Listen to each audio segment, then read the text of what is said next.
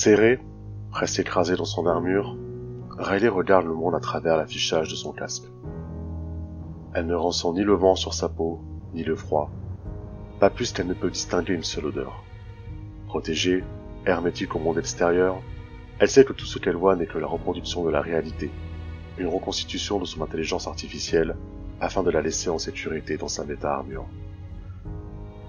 La jeune femme aimerait pouvoir enlever son casque, contempler la ville qu'elle ne connaissait que par sa glorieuse et désormais lointaine réputation. Mais le monde aujourd'hui est dangereux. Dans celui-ci, un monstre peut surgir par derrière à n'importe quel moment. Un ou des centaines. Et son armure est la seule chose qui lui permettrait alors de survivre. Lentement, elle vérifie l'activation de ses modules et lance sa Warrior à la suite de sa coterie dans les ruines de Paris.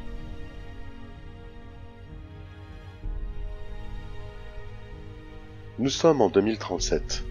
La moitié de la population terrestre vit dans des immenses arches de lumière et évolue dans la crainte de l'anathème, des ténèbres insondables qui ont envahi une partie de l'hémisphère nord, provoquant des milliers de morts et des démons désespérés.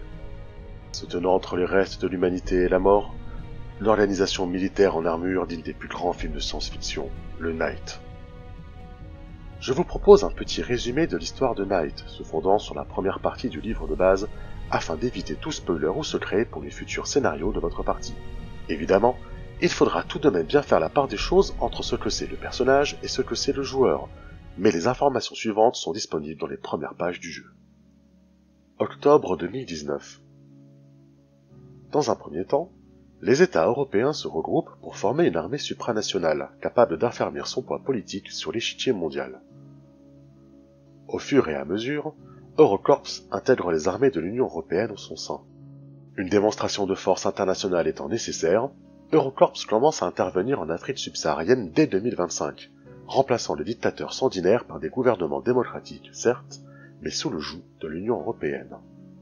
Menaçant la liberté de l'Afrique et destituant par la force des gouvernements, l'armée européenne se taille la réputation qu'elle souhaitait, mais attise contre elle la crainte du continent. En 2027, les pays subsahariens se regroupent et forment à leur tour la Nation africaine unie, NAU, qui oppose une résistance implacable. Soutenus par la communauté internationale et surtout la Chine, les Africains comblent rapidement leur retard technologique et militaire. Fin 2028, Eurocorp se retire donc du continent. Forte de cette victoire et de l'union sacrée qui en résulte, l'ANAU continue sur sa lancée et devient le premier acteur dans l'innovation technologique.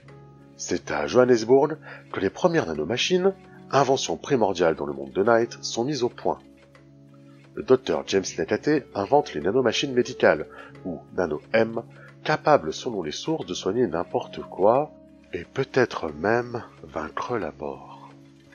Mais le scientifique ne partage pas l'enthousiasme de son équipe pour sa découverte. J'ai vraiment l'impression d'avoir ouvert une boîte de Pandore. Je pense pas trouver un moyen de vaincre la suprématie de la nature comme ça. C'est beaucoup trop dangereux. Trop imprévisible pour l'avenir de l'humanité. Je crois que je devrais tout détruire maintenant. Inquiété par les conséquences de cette découverte, Nakate prend alors la décision de tout incinérer. Mais il est trahi par un de ses collègues qui contacte alors un ami à l'ambassade américaine, un certain Ethan Henry. Passant par l'entreprise pharmaceutique Emera, le gouvernement américain tente de racheter secrètement la découverte sud-africaine. Devant le refus catégorique et sous couvert d'une inspection de l'ONU, des agents sont alors envoyés récupérer les échantillons. Mais le vol est déjoué par les services secrets africains et les corps sans vie des agents doubles sont renvoyés aux États-Unis. Et là commence la descente aux enfers. Le 10 mai 2029, alors que le président américain prononce un hommage à ses victimes faussement innocentes, une bombe bactériologique explose en plein Washington. Le virus de la peste rouge, inconnu et mortel, transforme en quelques jours la côte Est en théâtre de folie sanguinaire, puis en cimetière à ciel ouvert. Ah, c'était horrible. En quelques heures, j'ai vu des corps décharnés errer dans les rues, d'autres brûlés vifs par la peur de la contamination. C'était le chaos, le genre de chaos qu'on voit que dans les films. Ceux qui étaient à l'intérieur des bâtiments se sont mis à tirer sur ceux qui étaient dehors. On ne savait pas ce que c'était, comment ça se transmettait. On voyait juste ce que ça faisait de nous. Et moi, je suis dans le camp de ceux qui sont à l'intérieur. J'entends des coups de feu dehors, à n'importe quelle heure, et pas un seul hélicoptère. Pas de sonnerie de téléphone ou de sirène. Personne ne vient. On raconte même qu'ils abattent des gens qui veulent sortir du Maryland. Moi, je vais essayer de passer par la Virginie. J'ai une voiture et une arme. Pris de court et désorganisé, les grands électeurs nomment le charismatique Ethan Henry nouveau président des États-Unis. Celui-ci transforme le pays en bunker géant d'où rien ne rentre et rien ne sort. Un géant isolationniste tirant presque tous ses échanges commerciaux. Encore aujourd'hui, personne ne sait qui est responsable de ce massacre, bien que les soupçons se portent bien sûr sur la NAU.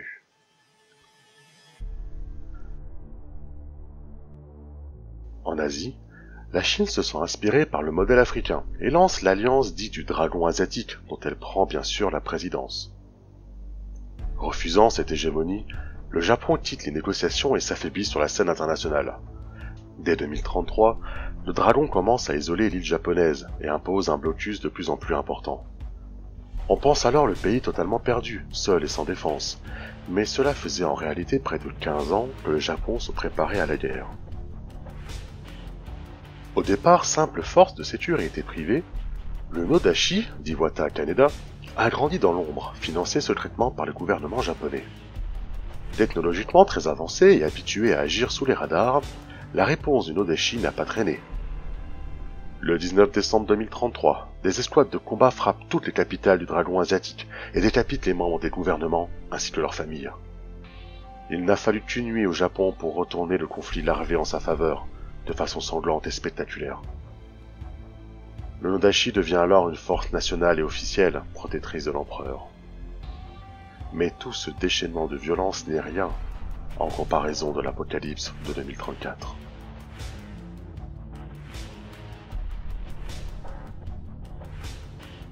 C'est d'abord la nuit qui se met à tomber plus vite, des gens qui disparaissent, des apparitions étranges. Puis, en un soir, le Proche-Orient se retrouve sous les ténèbres insondables. Quelques semaines plus tard, le phénomène commence à s'étendre sur d'autres continents du Nord. Mais cette fois, la population qui arrive à s'enfuir devient folle sous l'effet du désespoir, illustration visible des effets de l'anathème sur le corps et le comportement des victimes. Nelson, j'écoute. C'est mon père, il, il est devenu fou. Il a les yeux noirs comme ceux qu'ils ont montrés aux informations et, et il, a, il a tué ma mère, il lui a sauté dessus. Mon Dieu, il y a du Vous sang trouvez que se passe-t-il Je me suis enfermée dans la salle de bain, j'ai peur, on est au cinquième étage. Où se situe votre adresse? Oh mon Dieu, il est, il est là, il est là, je, je... À ces populations qui perdent la raison et sombrent dans la démence, les armées répondent par une violence inouïe. Le Nodashi laissant des charniers en Asie, alors que le désespoir et la folie touchent de plus en plus de monde. De ces zones de ténèbres qui se rétractent légèrement, émergent alors des créatures inhumaines et horribles, des bêtes difformes, des machines vivantes ou une fleur macabre. Le soleil se fait moins chaud et bruyant, la lumière partout moins intense, et les couleurs deviennent ternes. Les artistes, musiciens ou peintres, perdent peu à peu leur talent et leur inspiration, laissant les œuvres d'art historiques seules capables d'apporter un peu de chaleur et de lumière. Du moins, pour celles qui furent retrouvées. Les pertes humaines se comptent en milliards, la nature se meurt, et personne ne semble savoir quoi faire. C'est alors qu'en été 2036, 24 personnalités publiques ou politiques se révèlent aux médias et affirment faire partie d'une organisation vouée à sauver le monde.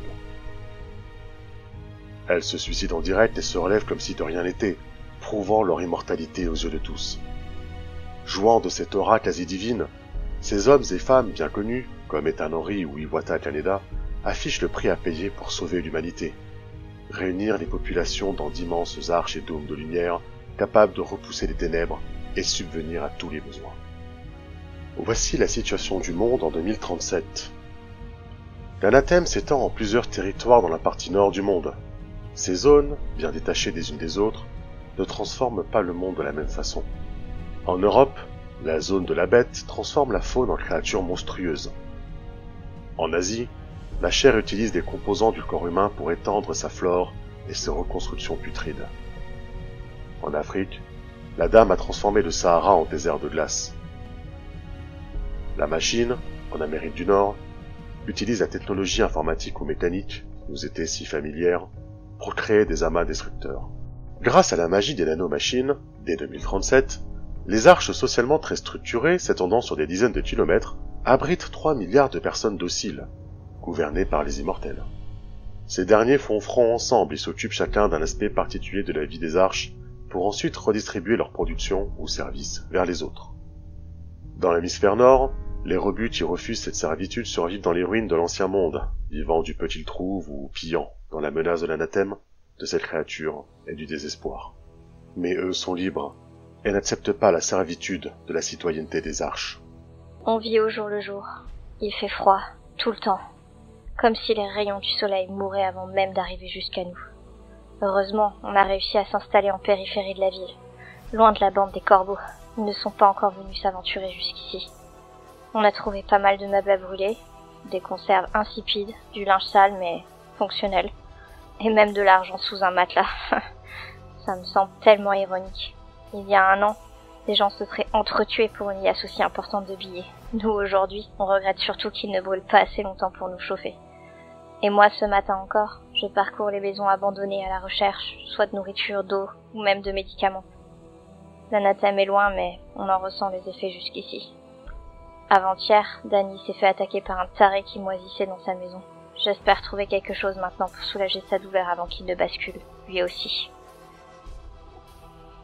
Dans l'hémisphère sud, enfin, peu touché par les rivières d'anathème, de nouvelles puissances émergent. La NAU, toujours, mais aussi le Brésil, qui a hérité du nouveau Vatican et d'un soleil un peu plus franc. Un monde coupé en deux, donc, entre invasion et ténèbres au nord, et reliquat de soleil au sud. Entre citoyens des arches qui troquent leur liberté contre leur survie, et les rebuts qui sont prêts à tout pour faire survivre leur communauté. Mais partout, le désespoir qui s'installe jusqu'à ce jour d'octobre 2036, où un savant de génie et un capitaine de l'armée européenne vont rallumer une flamme, une petite bougie, dont la lueur est capable de repousser les ténèbres. Et cette flamme, c'est l'espoir.